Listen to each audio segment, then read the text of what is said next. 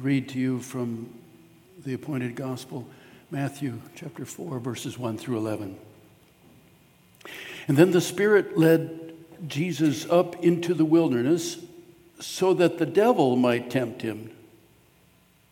After Jesus had fasted for 40 days and 40 nights, he was starving. And the tempter came to him and said, Since you are God's son, command these stones to become bread. Jesus replied, It's written, people won't live only by bread, but by every word spoken by God. After that, the devil brought him into the holy city and stood him at the highest point of the temple. He said to him, Since you are God's son, throw yourself down, for it is written, I will command my angels concerning you, and they will take you up in their hands so that you won't hit your foot on a stone. Jesus replied again, Again it's written, Don't test the Lord your God. Then the devil brought him to a very high mountain and showed him all the kingdoms of the world and their glory. And he said, I'll give you all these if you bow down and worship me. Jesus responded, Go away, Satan, because it's written, You will worship the Lord your God and serve only him. And the devil left him, and angels came and took care of him the Word of God for the people of God. Thanks be to God.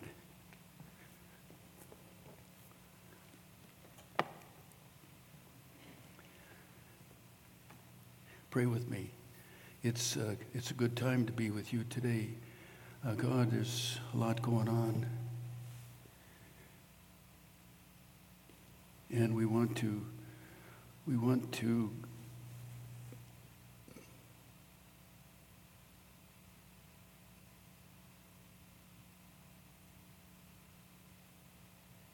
this right. We want. Okay, I'll use my my mic.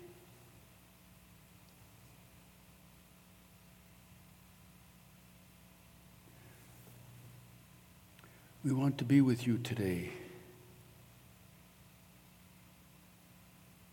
We want to be with you every day, and there's so many temptations that keep us away, distract us, tempt us. God, now let us listen to your word for us today. As we have responsibilities for families and the city and the nation in so many ways in this church. So, Open our hearts to hear your word for us today. Even if it is not the one spoken by this preacher, but, but the word from your scriptures, your word for us today. As we ponder it together, in the name of Jesus, we pray. Amen. You know, there's nothing new about temptation. We can go back to creation story, find our people failing the test to to stay away from the tree. Lot's wife turning back when told not to. Jonah running away from his call, trying to hide in, in a ship at sea. Samson, oh, Samson attracted to Delilah. David to Bathsheba, oh my goodness, this is not new. So if you find yourself tempted, you're in good company. The scripture we we read links us to the very early stories of, of the Hebrew people when God led them out of Egyptian slavery. In fact, there is nothing in the gospel story of the temptation of, of Jesus that does not go back directly to that time. Turn these stones to bread relates to the Hebrews in their time in the wilderness when they complained to Moses that they had no food, no water. In that time, God provided them with manna and instructions on how to distribute it fairly without waste. And God provided water from the stone. Their complaint was a risky one in my mind. We had it better in Egypt as slaves. At least we had food and water. You know, at this point, Some parents would tell their spoiled children, especially after rescuing them, okay, go back if that's what you want. You may learn your lesson. Instead, according to Deuteronomy 8 3, Moses tells them that it isn't by bread alone that we live, but by the word of God. It was God who provided the food and water in the desert. That 40 year sojourn in the wilderness, Moses said, was a time for God to humble the people, testing them to find what is in their heart.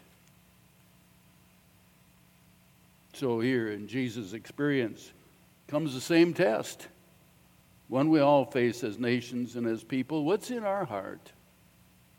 What drives us? Is it the drive for physical satisfaction, security, and pleasure? The Hebrews threatened to return to, to Egypt if God couldn't provide food and water for them. This is after God led them out of slavery. Huh? How do people learn? What do we turn to for satisfaction and security? Even after seeing the planet so abundant that it can provide for all of us, if we learn, like the Hebrews, to distribute it fairly, how much is enough? Do we take double portions like some Hebrews did, only to have it go to waste? Do we still not know the source of life, and sustenance, and purpose? Do we think the food is the source of security for our planet? And what happens when there is war in the breadbasket? Is there not another longer term answer to security and satisfaction? Jesus' reply was People live by every word spoken by God. And this takes, he takes from Moses' commentary on the first commandment that Jesus called the greatest. There is only one God. Love God, our God, and God alone with your whole life and being. Well, the second test of, the, of Satan was like the first. This time, Satan quotes the Psalter, the Word of God that, that Jesus said we should listen to. It's something Jesus knows well, and it's Psalm 91. It's a beautiful liturgy of divine protection. Oh, living in the Most High's shelter, camping in the Almighty's shade, I say to the Lord, You are my refuge, my strength, my stronghold. You are my God, the one I trust. Oh, and later in the psalm, God will save you from the hunter's trap and from deadly sickness. Don't be afraid of terrors at night, arrows in the day, sickness in the dark, destruction at noon. The Lord will order his messengers to help you, to protect you wherever you go. Yes, the key theme in the Psalms, one that follows Jesus' first reply to Satan is to trust in God and God's word. So Satan quotes God's word out of context, perhaps, but, but a key theme in the Psalter that God is our strength and our protection.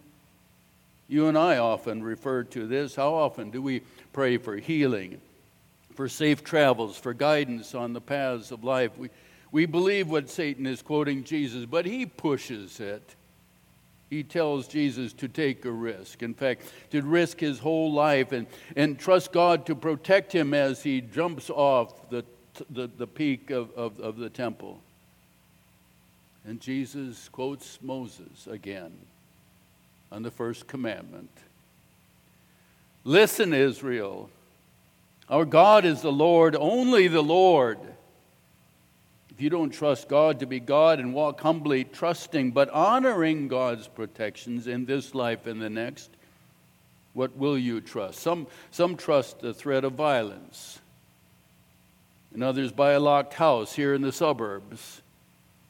We may think it's practical, but is that the heaven on earth for which we hope and pray? Jesus said no. Moses said no. Going back to slavery and false security are not the final answer. makes me wonder if we are in fact slaved to long working hours to keep our family secure away from threats. Jesus replied to Satan, who wanted him to purposefully risk his life for no reason other than to see if God would protect him, is don't test God. We do, we might be sent back to slavery. Or today we could come to the addiction of risky and wasteful behavior. We could return to being controlled by others, and we could lose our life. Love God, honor God, walk humbly with God, discipline yourself, focus on your calling. Don't play with fire. Don't test God with your foolishness. Well, Satan's not done. Comes back. Offering Jesus the promised lands, another image from Moses. You can have all you see only by worshiping me. Jesus replies again from the same instructions of Moses in Deuteronomy 6, his commentary on the first commandment. Worship God and, and serve only God. Yeah, Jesus, you think, could have been king of the nation if he had played his cards differently. His movement could have been powerful. After all, Moses freed his people from the Egyptian empire. Why, why couldn't Jesus have freed his people from the Roman Empire? For the next few years or decades, they might have lived in freedom until they, like us, divide into two camps and allow the powerful and those greedy for power to replace God as the guiding spirit of the people or listen to the temptations of Satan. This, in fact, happened shortly after the much honored King David. One generation or two is all it takes for an earthly kingdom to be reversed unless people's hearts and lives are changed. And God is loved and trusted. And that takes more time. Generations, a hundred generations, a thousand years, ten thousand years. How long will it take us?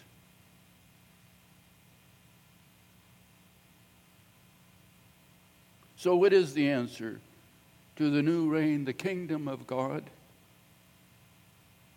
Jesus replied to Satan, It is by worshiping God and serving only God and living in the way of love.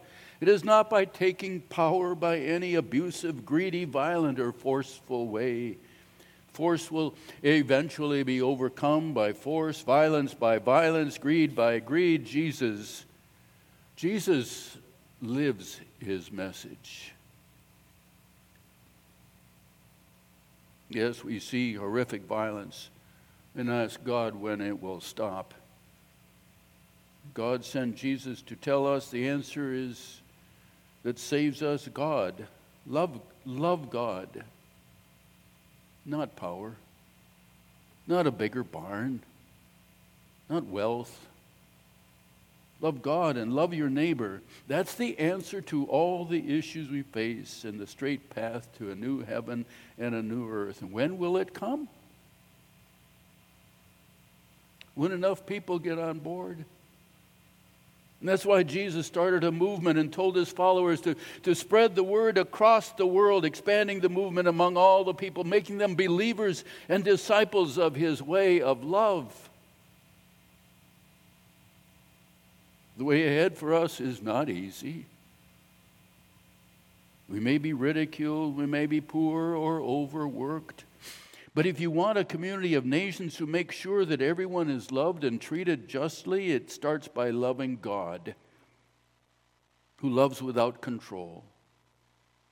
Love God who provides, who frees the captives, who, who heals the weak and, and wounded and, and, and the sick, who, who loves the unloved, the, the immigrant, the peacemaker, the empathetic. I'm, I'm speaking scripture here, not, not politics. When we love God and God alone, not some political platform, whether Republican or Democratic, we will learn to love all God's people and all God's creation. We won't master it for our own benefit. And as lives are changed and the world is changed, and we recover a bit more hope for the future.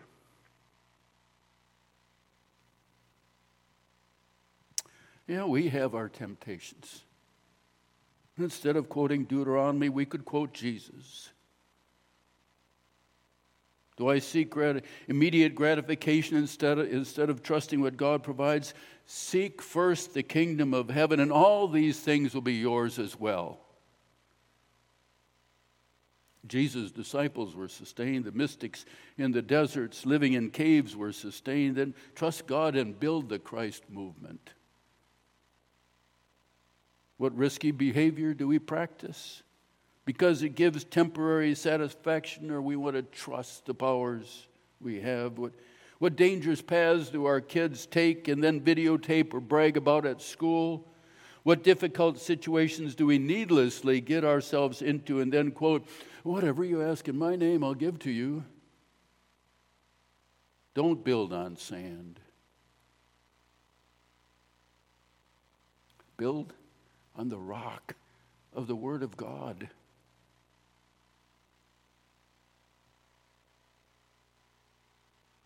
What power and status do you work for, thinking it will provide security and influence? Remember the farmer with an abundant crop who built a bigger barn, and then he died that night.